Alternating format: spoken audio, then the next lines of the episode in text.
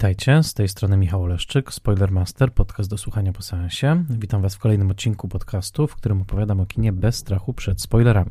Zapraszam Was do posłuchania odcinka, jeżeli widzieliście już film, o którym mówię, ewentualnie jeżeli nie boicie się spoilerów. Spoilermaster jest podcastem w całości utrzymywanym przez patronki i patronów w serwisie patronite.pl. Jeżeli spodoba Wam się ten odcinek podcastu, zachęcam Was do zapoznania się z progami wsparcia i bonusami.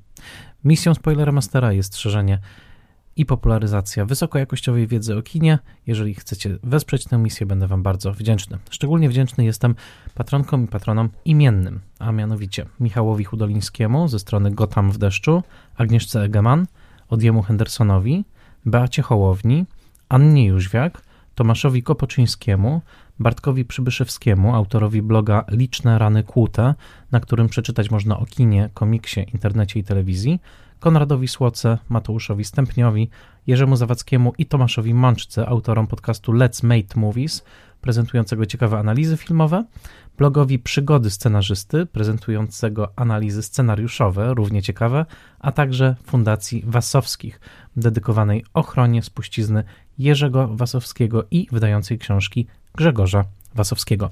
Im wszystkim serdecznie dziękuję. Dziękuję wszystkim patronkom i patronom i wszystkim, którzy słuchają tego podcastu.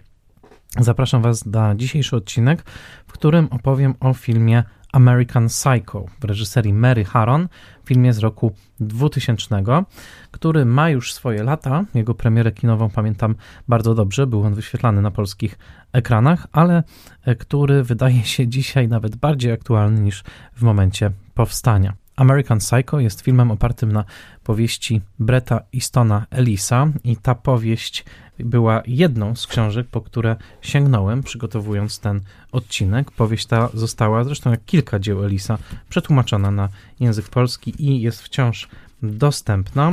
Autorem polskiego przekładu jest Jędrzej Polak. E, natomiast w przygotowaniu odcinka pomogło mi wydanie Blu-ray filmu American Psycho z dodatkami i komentarzami reżyserki filmu Mary Harron, a także współscenarzystki filmu Genevieve Turner, e, a także materiały znalezione w sieci, e, Wikipedia anglojęzyczna, materiały wideo, film dokumentalny pod tytułem This is not an exit, dostępny w całości na YouTubie i poświęcony postaci Bretta Eastona Elisa. Sięgnąłem także do tomu esejów pod tytułem Biały. Wydan, to, ten tom został wydany w roku 2018. Są to eseje Bretta Eastona Elisa, jego pierwsza książka non-fiction, a także dużą rolę inspiracji y, i także y, takiej intelektualnej stymulacji w myśleniu o American Psycho odegrała praca licencjacka, praca dyplomowa, napisana pod moim kierunkiem przez pana Karola Sektę. E, ta praca powstała na Wydziale Artes Liberales Uniwersytetu Warszawskiego, na którym mam zaszczyt i przyjemność uczyć, a Karol Sekta napisał świetną, zresztą znakomicie ocenioną pracę dyplomową pod tytułem American Psycho jako traktat metafizyczny, groza konsumpcjonizmu i etyczne enigmaty w powieści Bretta Eastona Elisa. Przemyślenia pana Karola były dla mnie także bardzo e, inspirujące. American Psycho był filmem kontrowersyjnym, kiedy wchodził na ekrany w roku 2000. E, wielu komentatorów uznawało przemoc ukazaną w tym filmie za nadmierną, za zbyt groteskową, za zbyt intensywną. Mm, pojawiały się pytania o reprezentację, zwłaszcza przemocy w stosunku do kobiet, jakiej w tym filmie jest mnóstwo, ale pamiętajmy, że jakakolwiek by nie była ta kontrowersja, która witała film w momencie premiery, była ona zaledwie bladym cieniem dzikiej kontrowersji, z jaką został przyjęty powieściowy oryginał, to znaczy książka Bretta Eastona Elisa, wydana po raz pierwszy w roku 1991.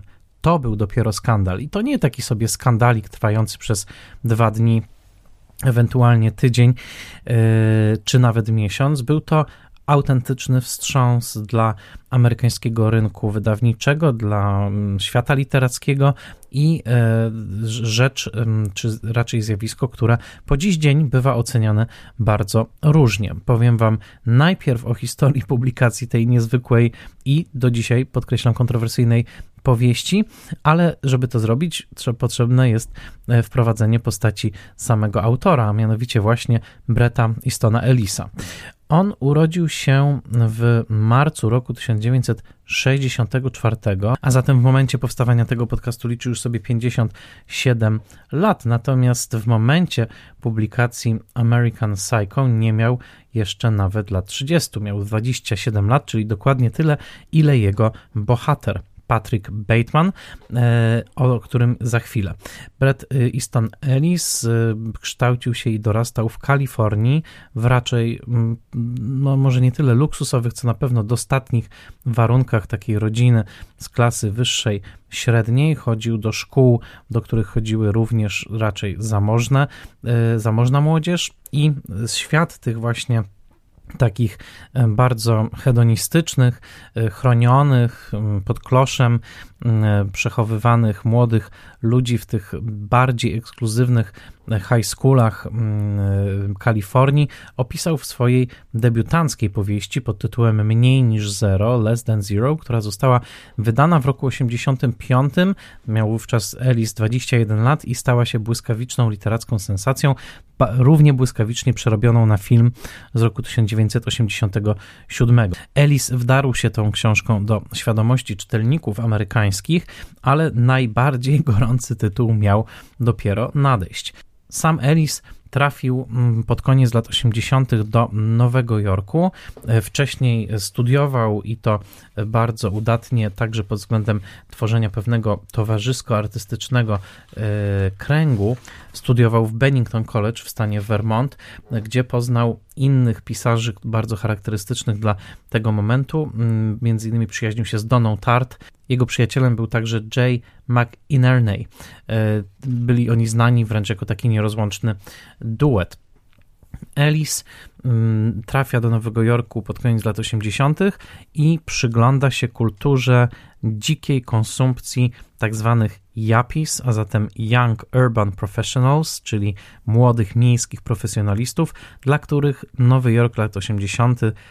rozregulowany e, polityką e, finansową prezydenta Reagana i przeniknięty duchem radosnej chciwości i nieskrępowanej konsumpcji, która odbiła się między naj, najbardziej odbiła się na Wall Street i kulturze wokół Wall Street, Bret Easton Ellis obserwował ten świat, w którym, jak powiadał Gordon Gekko w filmie Wall Street Olivera Stone'a, chciwość była dobra, a cały świat i wszystkie jego nagrody i smaki i rozkosze czekały tylko na tych, którzy odważyli się po nie sięgnąć w świecie finansjery, e, giełdy i bankowości. Jedną z takich osób był słynny Jordan Belfort, któremu film poświęcił później w 2013 roku Martin Scorsese.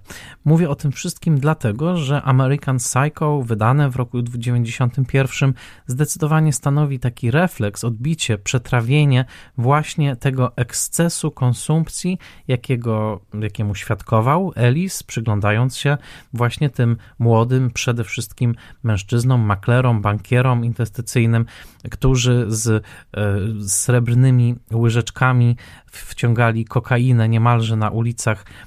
Nowego Jorku w sposób otwarty, e, żyli w sposób bardzo rozpasany i seksualnie, i konsumpcyjnie, i ten świat e, Ellis obserwował, jednocześnie będąc niejako jego częścią. Co prawda nie pracował w bankowości i w finansach, ale był już wówczas autorem z bestsellerem na koncie i jak sam mówi o tych swoich latach nowojorskich, jako o czasach ogromnego hedonizmu, przede wszystkim seksualnego. Wówczas nie był jeszcze otwarty w swoim homoseksualizmie, miał także doświadczenia biseksualne, ale jednak po latach zidentyfikuje się jako mężczyzna homoseksualny. Była to wówczas jeszcze wiedza raczej jego kręgu znajomych, nie była to wiedza powszechna.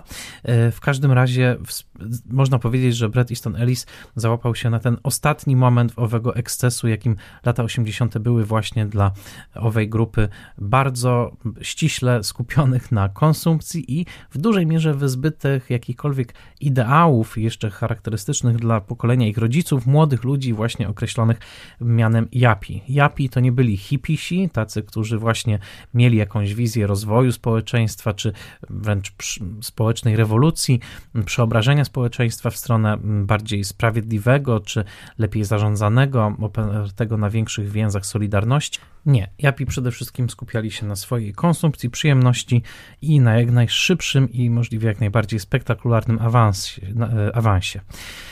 E, powstało wiele filmów, które tę kulturę portretowały, niektóre mm, w takim kluczu komedii mm, obyczajowej, bardzo wyrafinowanej, jak chociażby Metropolitan z roku 1990, niektóre wręcz sięgające po elementy horroru czy fantasmagorii, tutaj chociażby po godzinach Martina Scorsese.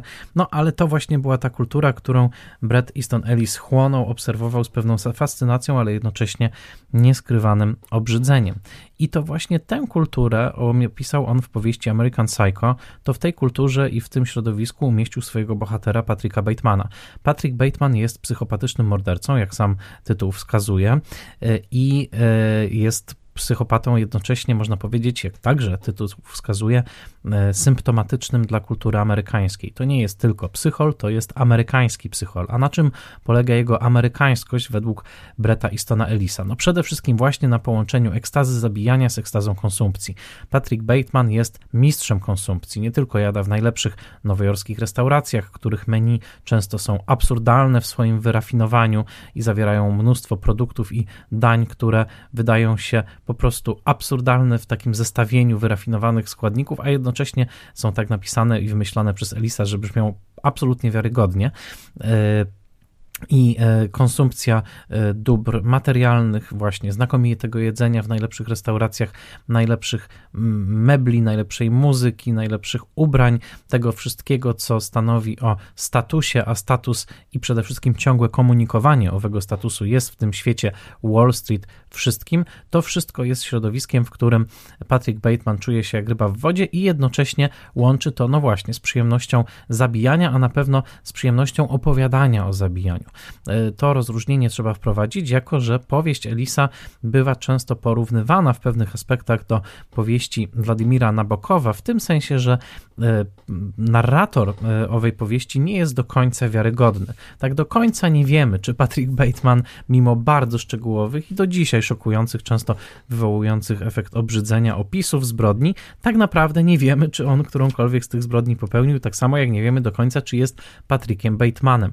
Jednym z urok uroków tej prozy, którą ja swoją drogą uważam za bardzo dobrą, jest to, że Patrick Bateman cały czas wymyka się tak naprawdę nie tylko samemu sobie i same, samorozumieniu, ale także wymyka się twardej tożsamości i wymyka się tak naprawdę zidentyfikowaniu jako jednostka i jako podmiot godny miana moralnego podmiotu.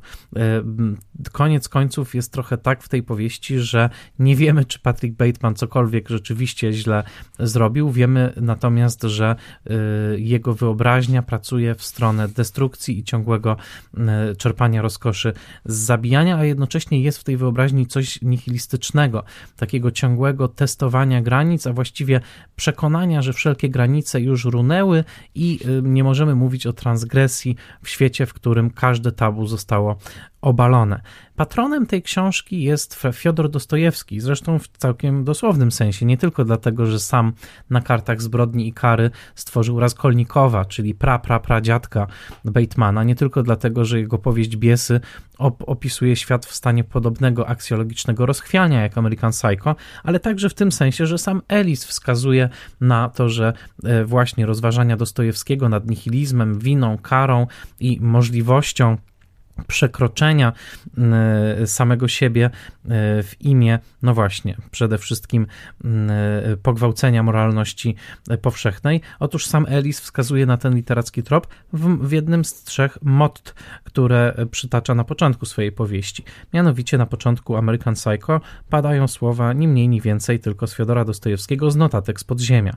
Przytoczę to motto. Zarówno autor tych notatek, jak i same zapiski są oczywiście tworem wyobraźni, jednakże po, po postacie takie jak twórca notatek istnieją w naszym społeczeństwie. Mało tego, muszą istnieć, jeśli weźmie się pod uwagę sposób, w jaki nasze społeczeństwo zostało skonstruowane.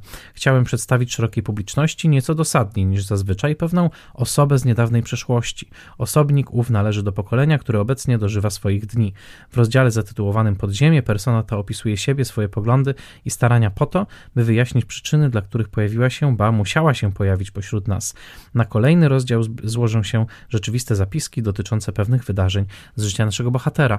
No, ten fragment ujawnia, że projekt literacki Elisa w American Psycho jest stricte z Dostojewskiego. Dostojewski pisze o jednostce, która niejako musiała się wydarzyć jako rezultat pewnych przesunięć aksjologicznych w obrębie samej wspólnoty i kimś takim jest Patrick Bateman. Jest emanacją kryzysu wartości, jest emanacją świata, w którym konsumpcja zastąpiła wszystkie inne wartości, pochłonęła je, nomen omen skonsumowała i wydaliła w postaci ludzi skorupek, ludzi wydrążonych, ludzi, którzy nie mają żadnego punktu odniesienia i poruszają się tylko w takim anomicznym, bezwładnym stanie, gdzieś pomiędzy seksualną rozkoszą, która i tak jest kwestionowana w tej książce, a konsumpcją, która dla Wall Street lat 80. była kluczowa. No, dość powiedzieć, że jeżeli chcecie poznać tę konsumpcję w pełnym jej rozkwicie i ekscesie, wystarczy zanurzyć się na 3 godziny w seans Wilka z Wall Street Martina Scorsese.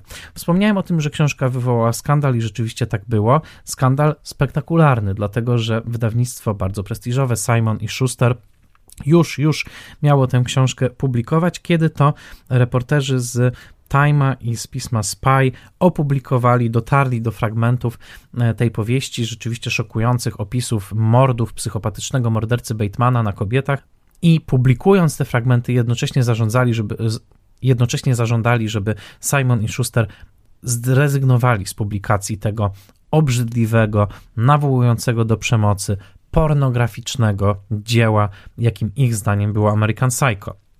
Pod presją opinii publicznej Simon i Schuster zdecydowali się tej książki nie wydawać. I to był największy prezent, jakie jedno wydawnictwo mogło przekazać drugiemu, dlatego że równie prestiżowe i ważne wydawnictwo, jakim jest Nopf, wydało tę książkę pod szyldem serii wydawniczej Vintage e, właśnie w 1991 roku i miało gotowy bestseller, dlatego że na tym etapie wszyscy już chcieli tę plugawą książkę przeczytać. Książka spotkała się z prawdziwą cenzurą. W wielu krajach była sprzedawana tylko po wylegitymowaniu się osoby pełnoletniej.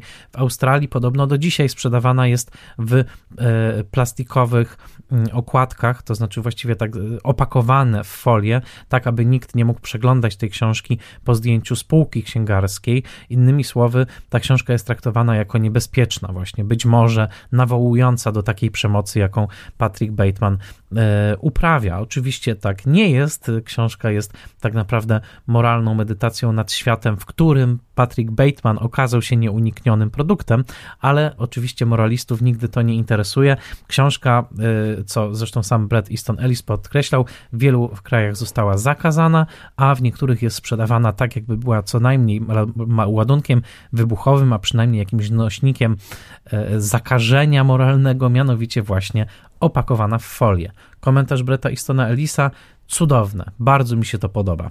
No i tu dochodzimy do faktu, że nie ma żadnej wątpliwości, że Bret Easton Ellis był i pozostaje prowokatorem prowokatorem, który no, żywi się tym, że wywołuje skrajne emocje u czytelników.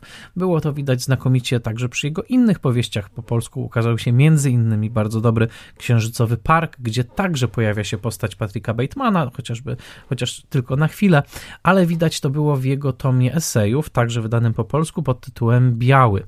Biały, tytuł prowokacyjny w roku 2018, w którym już coraz to mocniej dyskutowano na temat dziedzictwa systemowego rasizmu w Stanach Zjednoczonych.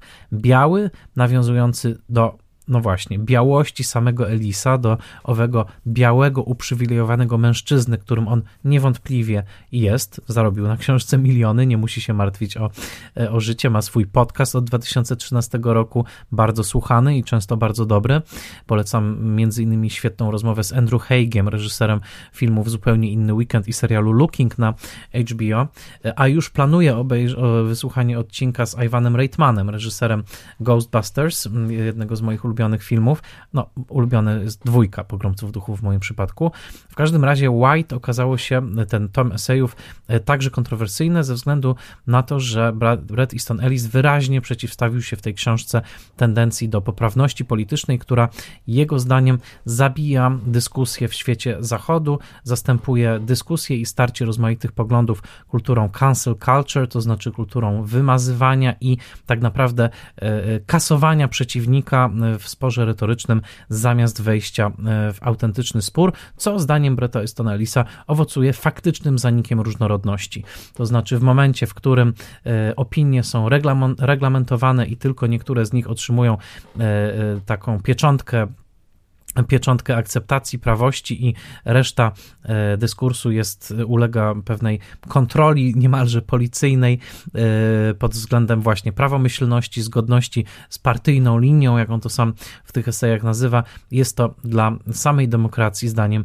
Elisa, zdaniem Elisa zabójcze w wielu swoich e, tweetach e, jest jawnie prowokacyjny, czasami ociera się o, o, o takie pry, prymitywne, prymitywne moim zdaniem także prowokowanie.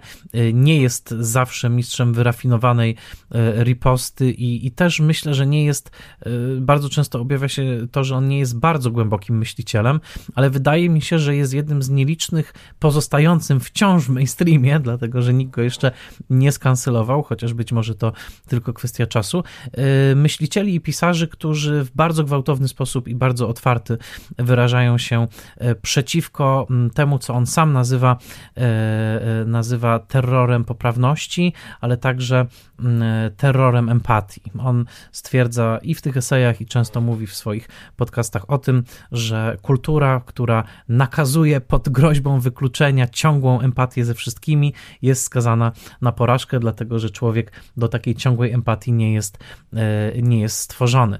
E, e, sam Brett, Easton Ellis zresztą wpadał często w kłopoty także z własnym środowiskiem homoseksualnym. Tutaj słynny, słynna awantura, w jaką wdał się z organizacją GLAD, czyli tą organizacją, która dba o równą reprezentację osób, osób LGBTQ w mediach, no, jest urodzonym kontrarianem, jak to się mówi z angielska, czyli kimś, kto ciągle musi pozostawać w, mm, w sporze z e, głównym nurtem nawet liberalizmu, do którego siłą rzeczy należy, no bo e, nikt przy zdrowych zmysłach konserwatystą Elisa nie nazwie, ale jednocześnie wydaje mi się, że ktoś taki jest, jak Elis jest niesłychanie potrzebny jako ciągły papierek lakmusowy, sprawdzający kierunek, e, w którym intelektualnie nasz czas, nasz nasz czas e, zmierza. E, jest takim, jak to się mówi, maverickiem, to znaczy dosłownie cielakiem, który od, od, oderwał się od stada i który nie podąża i powiem tak, pod tym względem chwała mu za to, za stadem, do którego należy. Myśl zbiorowa, myśl stadna, myśl tłumna zawsze będzie przegrywała, przynajmniej w opinii twórcy tego podcastu, z myślą indywidualną, która nie boi się także ostracyzmu swoich. I kimś takim, kto zdecydowanie nie boi się ostracyzmu swoich jest Bret Easton Ellis, z całym dobrodziejstwem inwentarza, niejakim symbolem tego, jak bardzo sam jest zanurzony w paradoksy współczesnego świata, jest to, że od wielu już lat żyje z dużo młodszym od siebie e, e, mężczyzną, muzykiem, który, jak sam Ellis mówi, jest jego całkowitym ideologicznym zaprzeczeniem, to znaczy jest używając obecnego dyskursu e, plemiennego, jaki w Polsce obowiązuje, lewakiem, to znaczy kimś, kto absolutnie bardzo się angażuje społecznie, jest e, mocno zaangażowany w kwestie poprawności językowej, zmiany języka, pewnego przepracowania systemowych nierówności. No, dużo bym dał, żeby posłuchać ich domowych rozmów, tego jak kłócą się o kolejne tweety Breta i Stona Elisa, ale to już zostawmy ich prywatności. E, tak jak napisał kiedyś Stefan Kisielewski w swoim dzienniku, bodajże e, sprzeciwił on się e, ludowej mądrości, wedle której niedobry to ptak, który własne gniazdo kala. Kisielewski bardzo trafnie moim zdaniem napisał, że to bardzo dobry ptak, który e, swoje gniazdo kala, dlatego że inaczej to gniazdo nigdy nie byłoby wietrzone, sprzątane i nikt by nie przyglądał się jego obecnemu stanowi. Zgadzać, z, można się z tym zgodzić lub nie, ale jest Elis kimś, kto lubi wkładać kij w mrowisko. I jeżeli dzisiaj nazwiemy go tak, to co dopiero w roku 91, w którym ukazało się American Psycho, które błyskawicznie podzieliło środowisko literackie na wrogów i zwolenników. Wrogiem był m.in. Norman Mailer, wybitny pisarz, który powiedział, że to jedna z najbardziej obrzydliwych i najgorzej napisanych książek, e, jakie kiedykolwiek trafiły w jego ręce. Natomiast od początku mówiono także o adaptacji filmowej, no bo takiego bestselleru przepuścić trochę się nie da, tym bardziej, że w tym samym 91 roku na ekranach były wybitne filmy o seryjnych mordercach, jak chociażby Milczenie owiec, czy starsza już troszeczkę o rok Misery, którą omawiałem w innym odcinku tego podcastu, ale która także stawiała w centrum, no, American Psycho, tyle że w tym przypadku amerykańską psycholkę. No, tylko kto mógłby zaadaptować książkę, która jest tak pełna opisów straszliwych aktów e, przemocy, e, seksizmu, mizoginii e, i gwałtu? Kto w ogóle by się podjął takiego zadania? Jak to zrobić, żeby ten film po prostu nie odrzucił widza od pierwszego obrazu? No, bo jednak co innego proza, a co innego ikonograficzna sztuka filmu. Otóż na początku do projektu był przyczepiony, jak to się mówi, David Cronenberg. David Cronenberg słynny ze swoich filmów z gatunku body horror, które, no chociażby takich jak Videodrom czy Mucha, e, które poczynały sobie niesłychanie odważnie, jeżeli chodzi i o portretowanie pewnych stanów psychopatycznych, schizofrenicznych, jak chociażby w filmie Nierozłączni z roku 88, ale także po prostu w przekraczaniu granic, w pewnej wizualnej transgresji.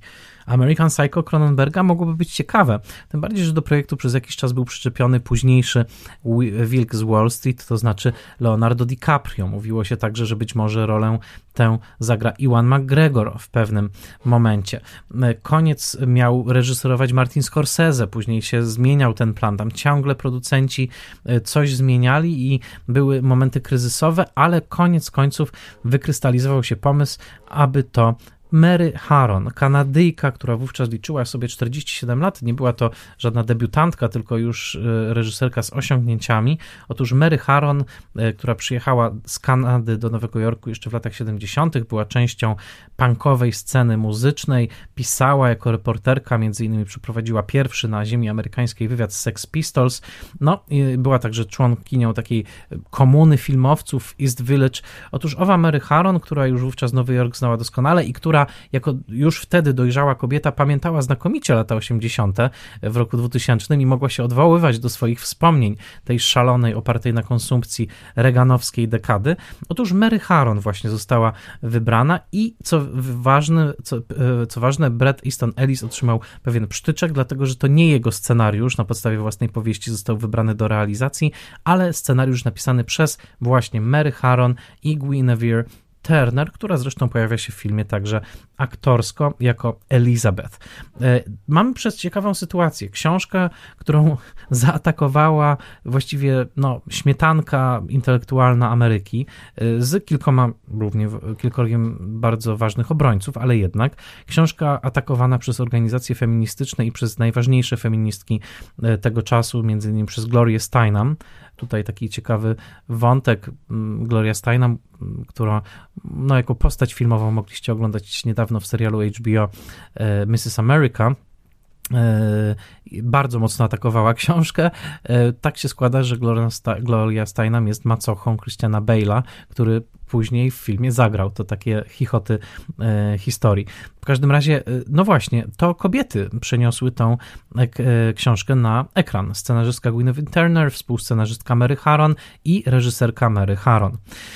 Mary Harron, która y, tym filmem kontynuowała tak naprawdę swoje zainteresowania. Ta reżyserka, która zdecydowanie za rzadko pracuje w amerykańskiej branży filmowej, co jest ogromną stratą, ale ilekroć pracuje, robi coś bardzo ciekawego.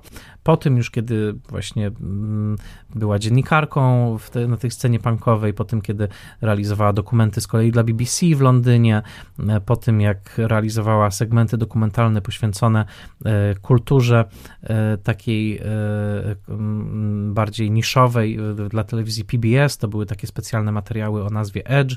Otóż ta Mary Harron została wybrana do filmu American Psycho i od razu powiedziała, że książka ją bardzo rozbawiła, dlatego że przyjęła ją jako rodzaj literackiej gry, a przede wszystkim przyjęła, e, przyjęła tę książkę jako rodzaj Comedy of Manners, czyli dosłownie komedii obyczajowej, utrzymanej w stylu Evelyn Waugh, czy Evelina Waugh, e, autora Brideshead's Revisited, e, czyli powrotu do Brideshead i powiedziała, że najbardziej interesowała ją e, tak naprawdę pokazanie w satyrycznym zwierciadle owego świata, który w jej optyce wyniknął z takiej męskiej skłonności do ultranarcystycznej konsumpcji, jednocześnie połączonej z kultem siły i ciągłej rywalizacji. I Mary Harron, adaptując tę książkę i jednocześnie ją mocno okrajając nie tylko z wielu scen przemocy, które ukazane rzeczywiście mogłyby być za mocne, razem z Guinevere Turner stworzyły wizję satyryczną. Z jednej strony przywołują Nowy Jork lat 80., to taki Nowy Jork, w którym w klubie muzycznym e, tańczą dziewczyny przebrane za aniołki Charliego, czyli właśnie za hit tamtego czasu. To taki Nowy Jork, w którym Patrick Bateman ma na ścianach swojego ultra, ultra białego e, mieszkania, apartamentu, loftu e, z, umieszczone zdjęcia Roberta Longo z bardzo słynnego albumu Men in the Cities. To takie postaci mężczyzn w garniturach, powyginanych w przedziwnych konwulsjach, jakby zawieszonych w białej przestrzeni. To jest Nowy Jork, w którym można spotkać Donalda Trumpa, ponieważ Donald Trump wówczas był guru e, chłopaków z Wall Street, którzy czytali namiętnie Art of the Deal, czyli jego książkę poświęconą sztuce zawierania umów. E, I co więcej, ten Nowy Jork, w którym Donald Trump był w sensie pewnym e, duchowym ojcem Patryka Batemana, ten Nowy Jork Mary Harron pamiętała znakomicie ze swojego własnego doświadczenia, z czasu, kiedy tam przebywała, a zatem była przygotowana pod względem pewnym obyczajowym, obrazowym, żeby ten Nowy Jork na ekranie umieścić i tutaj trzeba powiedzieć, że to udało się znakomicie. Powstała wizja satyryczna, ale nie przesadzona, pełna E, e, artefaktów charakterystycznych dla lat 80., ale jednocześnie nie stanowiąca takiego przeładowania tymi artefaktami. Patrick Bateman nosi często stroje, które pasują troszkę bardziej do współczesnego czasu, roku 2000, ale w kilku scenach wyraźnie nawiązuje do mody maklerskiej z lat 80. z koszulą w paski, szelkami i długopisem noszonym w przedniej kieszeni. E, Mary Harron stworzyła w tym filmie bardzo wyrazistą wizję estetyczną. Sama podkreśla, że pewne obrazy przychodziły do niej już na wczesnym etapie realizacji, jak chociażby obraz malinowego sosu, który na początku filmu skapuje z białego ekranu i kojarzy się oczywiście z krwią, ale także Mary Harron, co jest ewidentną jej e, tutaj e, strategią twórczą, tak naprawdę nakręci, nakręciła satyrę na narcystyczną męskość jako taką. Widać to świetnie chociażby w scenie trójkąta erotycznego, w której Patrick Bateman spółkuje z dwiema e, kobietami jednocześnie i przegląda się w, listrze, w lustrze prężąc muskuły. No, Christian Bale grający tę rolę e, miał co prężyć, e, ponieważ znakomicie się przygotował do roli nie tylko psychologicznie, ale fizycznie. To były długie miesiące i długie godziny bardzo restrykcyjnego treningu fizycznego i pod tym względem Bateman rzeczywiście ukazuje się naszym oczom na początku filmu jako Japi doskonały. Japi, który e, e, jest po prostu takim niemalże niczeańskim ibermenszem, który płynie nad Wall Street ze swoimi słuchawkami Walkmana na uszach, słuchając takich energetycznych piosenek, jak chociażby Walking on Sunshine czy Simply Irresistible. E, ten Übermensch jednocześnie dba o siebie z taką przesadną wręcz e, czułością i z ogromnym wysiłkiem wkładanym e, w kosmetykę. E, cała scena porannej toalety, w której on wymienia dokładnie wszystkie kosmetyki, maseczki, peelingi, szampony, żele, kremy, jakich używa, jest cudowną parodią takiej właśnie ultranarcystycznej dbałości o własny wygląd, zawieszonej gdzieś w próżni, dlatego że jego mieszkanie jest taką samą białą próżnią, whiteboxem niemalże muzealnym, jak owe fotografie Roberta Longo wiszące na jego ścianach. I sam Patrick Bateman jest takim mężczyzną w konwulsji, wbitym w idealny garnitur, a jednocześnie zmagającym się z jakimiś nieprawdopodobnymi wewnętrznymi napięciami, tymi napięciami, których dopatrzył się w nim i w jego wielu, wielu braciach i kuzynach na Wall Street w latach 80. autor Brett Easton Ellis. Po latach, kiedy wróciłem do tego filmu, widzę coraz to mocniej te korzenie w Dostojewskim, jakie ta cała historia ma, dlatego że tak jak Raskolnikow testował granice moralności, zabijając starą lichwiarkę, tak Raskolnikow Wall Street zabija kobiety, które e, prowokują go, a przynajmniej on odbiera ich zachowanie czy wygląd jako e, prowokację właśnie tym, że są nazbyt niezależne, nazbyt piękne i nazbyt niepoddające się władzy jego spojrzenia. Patrick Bateman jest jednocześnie parodią konesera, parodią kogoś, kto znakomicie zna się na muzyce, kuchni, kto rozróżnia bardzo dobrze poszczególne piosenki i albumy grup takich jak chociażby Genesis, a jednocześnie jest kimś, kto y, potrafi zdobyć stolik w najlepszej restauracji, chociaż tą naj, najlepszą czasami miewa problemy, co jednocześnie nie ma żadnego przełożenia na jego kompas moralny. Bret Easton Ellis skonstruował w American Psycho wizję świata, która jest zawieszona pomiędzy piekłem a e, piekłem e, aksjologicznym, a piekłem indywidualnej ludzkiej psychiki. I dokładnie to samo jest zawarte w filmie Mary Harron. Warto pamiętać, że książka Elisa zaczyna się od bezpośredniego cytatu z boskiej komedii Dantego, to znaczy ty, który tu wchodzisz, żegnaj się z nadzieją, to dokładnie pierwsze zdanie tej powieści, a ostatnie zdanie także odwołuje się do napisu umieszczonego nad drzwiami This is not an exit, to nie jest wyjście. A zatem można powiedzieć, że na początku powieści wchodzimy do piekła, a na końcu, kiedy być może chcielibyśmy z tego piekła wyjść, okazuje się, że tabliczka informuje nas, że to, co myślałeś, że jest wyjściem, nie jest wyjściem. W piekle, w świecie American Psycho pozostaje się, dlatego że nie ma tam fundamentu moralnego, aksjologicznego, na którym można by zbudować przestrzeń osądu. I w tym sensie książka ta jest takim światem, w którym Raskolnikow zwyciężył, w którym nawet e, śledczy Porfiry Petrowicz, tutaj grany przez e, Williama Defoe, nie jest w stanie przywrócić jakichkolwiek e, oznak sumienia, czy jakichkolwiek linii demarkacyjnych w sferze moralności. Nie ma także postaci analogicznej do e, Soni, w której Dostojewski na dobre i na złe upatrywał możliwości zbawienia dla Raskolnikowa.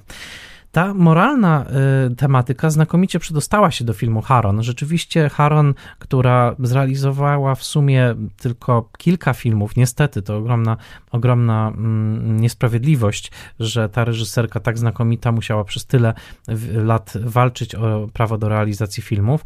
W każdym razie ona już w roku 96 zadebiutowała takim filmem Strzelałam do Warhola, poświęconym y, Solanas, która zasłynęła właśnie tym, nie tylko swoimi radykalnymi poglądami, poglądami feministycznymi, ale także tym, że w pewnym momencie dokonała zamachu nieudanego na życie Warhola.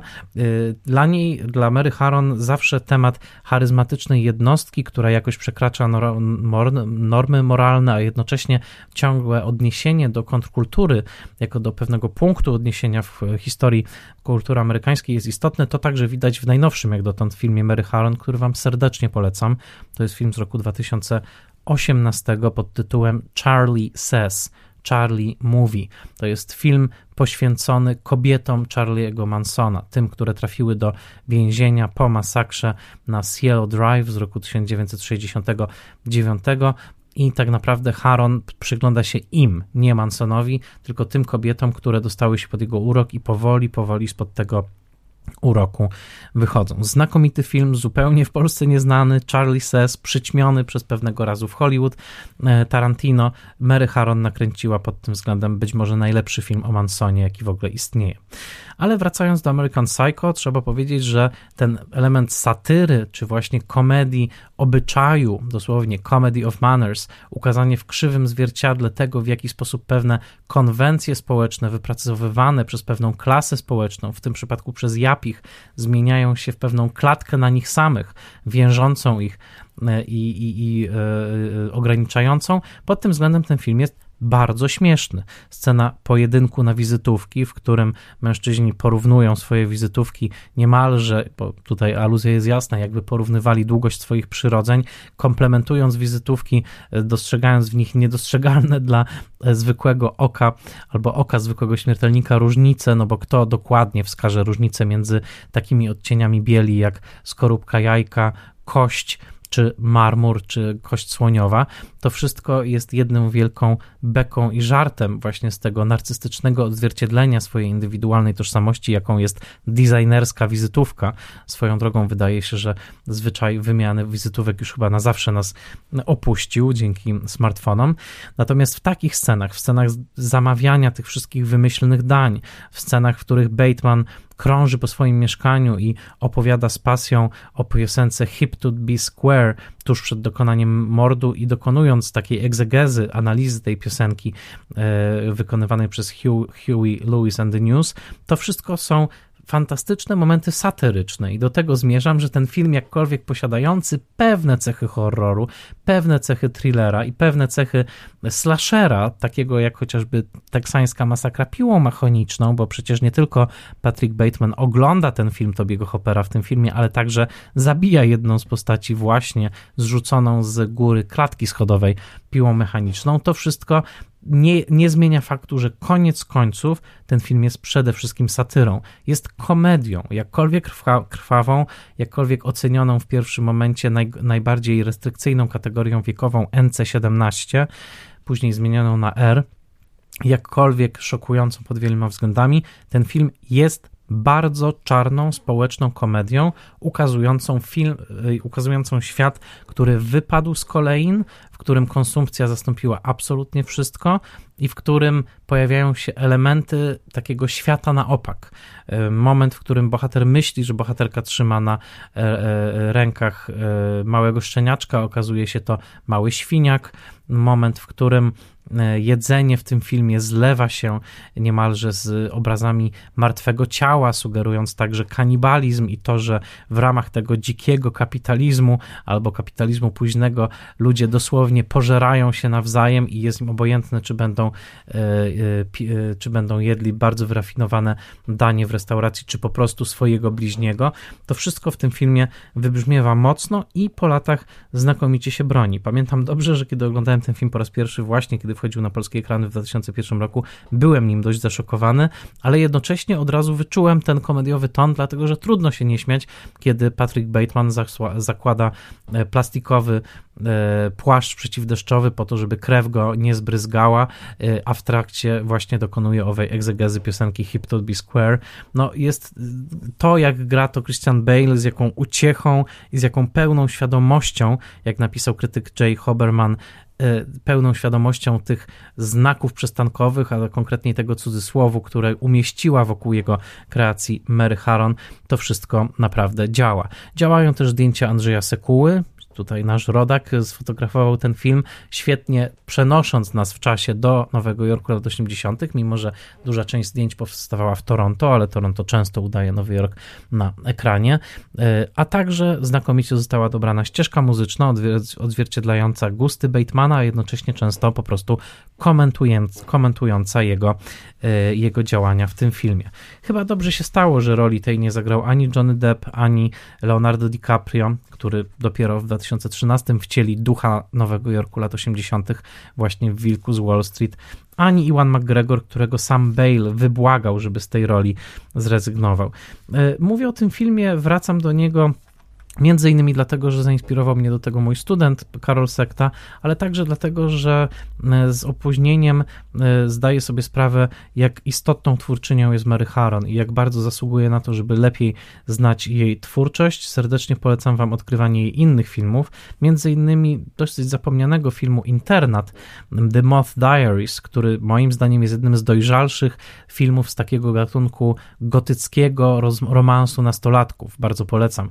Jeżeli w ogóle lubicie się zbliżać do takich klimatów jak Zmierzch, tyle że opowiedzianych o wiele lepiej i bardziej niejednoznacznie, The Moth Diaries, czyli Internat to naprawdę bardzo dobry film, chociaż pozostaje, e, pozostaje e, niedoceniony. Nowy Jork lat 80. od zawsze mnie fascynuje, czy to w filmach, które powstawały wtedy, jak chociażby Po godzinach Scorsese, które też pokazuje takiego Japiego w kryzysie, czy po filmy, które cofają się do tej dekady i odtwarzają ją na naszych oczach, jak chociażby właśnie American Psycho czy Wilk z Wall Street. E, I wydaje mi się, że pod pewnymi względami nie było lepszej osoby właśnie e, od Mary Harron do tego, żeby ukazać całe szaleństwo Nowego Jorku w tamtym czasie, dlatego że po pierwsze, jako kobieta była outsiderką w stosunku do owego świata właśnie narcystycznych facetów z Wall Street, po drugie, jako Kanadyjka była outsiderką odnośnie kultury amerykańskiej, którą notabene w wywiadach często nazywa nadmiernie moralistyczną, nadmiernie purytańską, nadmiernie skupioną na kwestii nieomylności i czystości. E, to wszystko e, Mary Harron widzi i w tym filmie dokładnie pięknie to parodiuje, tworząc świat postawiony na głowie, świat postawiony niejako na, jego, na swojej stronie estetyczno-konsumpcyjnej, w której wszelkie ludzkie relacje koniec końców mogą spro, z, sprowadzić się tylko i wyłącznie do tego, jak znajomość z danym człowiekiem może pomóc mi dostać się do stolika w upragnionej restauracji. Brad Easton Ellis pozostał bardzo aktywny po tym już filmie, nawet wyrażał się nim dosyć pozytywnie, ale y, między innymi Działał jako scenarzysta, powieściopisarz, producent. Tak jak wspomniałem, y, prowadzi swój podcast, napisał specjalnie scenariusz do filmu The Canyons, wyprodukowanego przez Paula Schroedera. Niestety ten film się nie udał, zresztą bardzo był krytykowany i słusznie.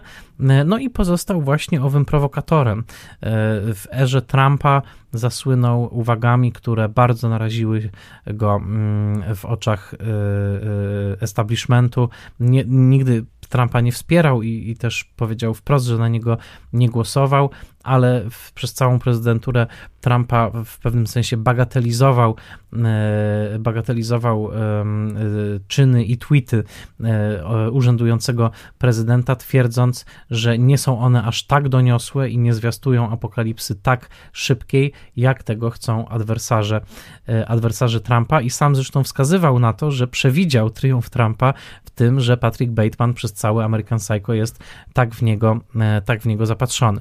Wiele osób osób czuło, zwłaszcza wtedy, kiedy mówił, że Trump tak naprawdę się nie liczy, że Bret Easton Ellis przemawia z pozycji nadmiernego, a przynajmniej nieuświadomionego, nieuświadomionego przywileju, że nie przynależy do żadnej z grup mniejszościowych, dla których jak najbardziej liczy się to, czy w Białym Domu zasiada e, prezydent im przyjazny, czy nie, ale tutaj muszę oddać szacunek Elisowi, nawet kiedy się z nim nie zgadzam, bo utrzymuję nadal staroświecki pogląd, że można kogoś bardzo szanować i jednocześnie całkowicie się z nim nie zgadzać.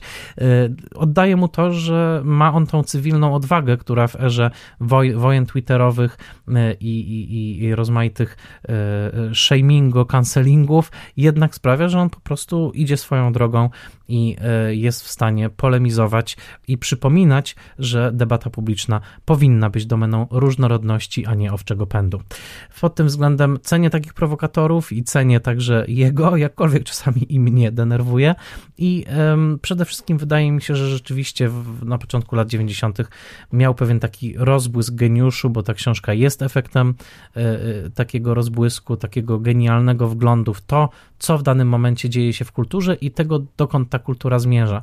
Myślę, że dzisiaj, w roku 2021, czyli dokładnie 30 lat po opublikowaniu American Psycho, widać przede wszystkim profetyczność tej książki. To znaczy to, co mówi Patrick Bateman w pewnym momencie, powierzchnia, powierzchnia, powierzchnia, wszystko było powierzchnią, nic nie miało głębi, dokładnie e, wyrodziło się w kulturę e, instagramowo-wizerunkową, w której obecnie żyjemy i nie mam żadnych wątpliwości, że dzisiejszy Patrick Bateman, a podobno były plany kręcenia serialu w którym widzielibyśmy 50-letniego Batemana, który uczy swojego e, adepta, jak być lepszym Batemanem niż on sam, że dzisiejszy Bateman miałby Instagrama i pewnie postowałby e, e, każdy talerz, jaki serwowano mu w ultra ekskluzywnej nowojorskiej restauracji, na pewno z bardzo dobrze i gustownie dobranymi hashtagami.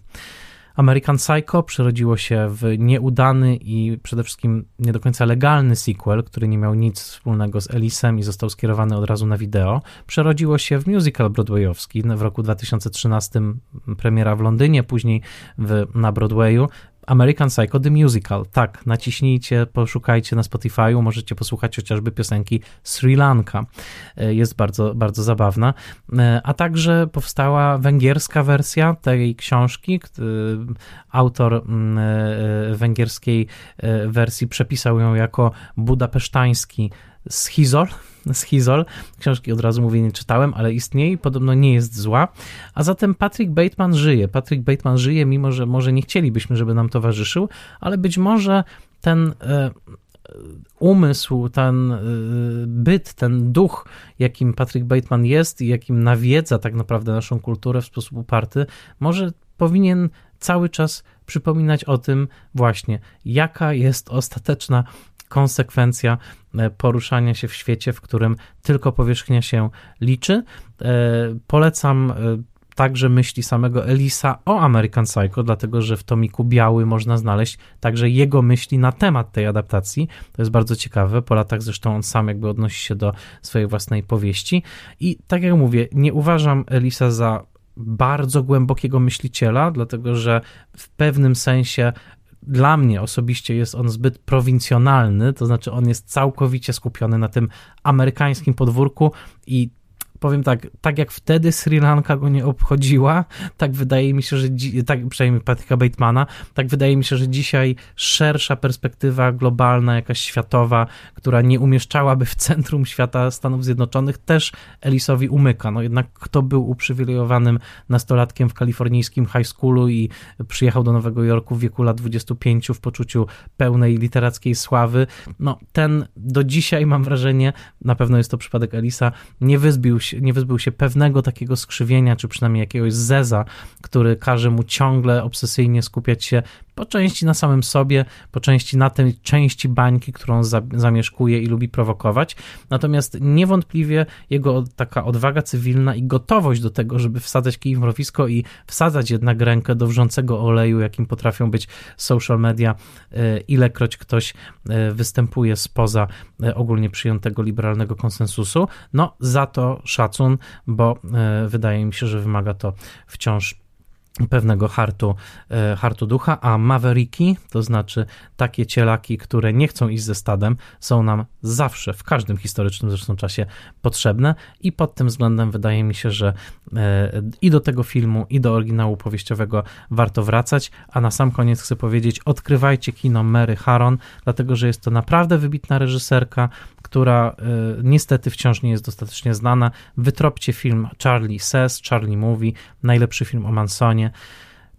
tyle, w, w, w, jeżeli chodzi o moją rekomendację. Mam nadzieję, że ta opowieść o American Psycho sprawiła, że y, z, z, zerkniecie na ten film życzliwszym okiem niż do tej pory. Wiem, że film także w Polsce wywoływał kontrowersje, ale wydaje mi się, że jako dzika satyra i przede wszystkim ostra moralna wizja, bezkompromisowa i wskazująca na mm, pewną jałowość, czy kulturę, która została przerzucona na jałowy, pusty bieg, jest to nadal wizja bardzo i przejmująca, i zabawna, i dająca do myślenia.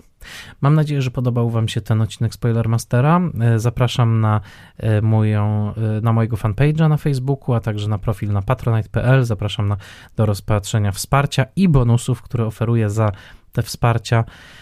Dziękuję Wam za kolejne spotkanie i zapraszam na kolejnego Spoilermastera już za tydzień.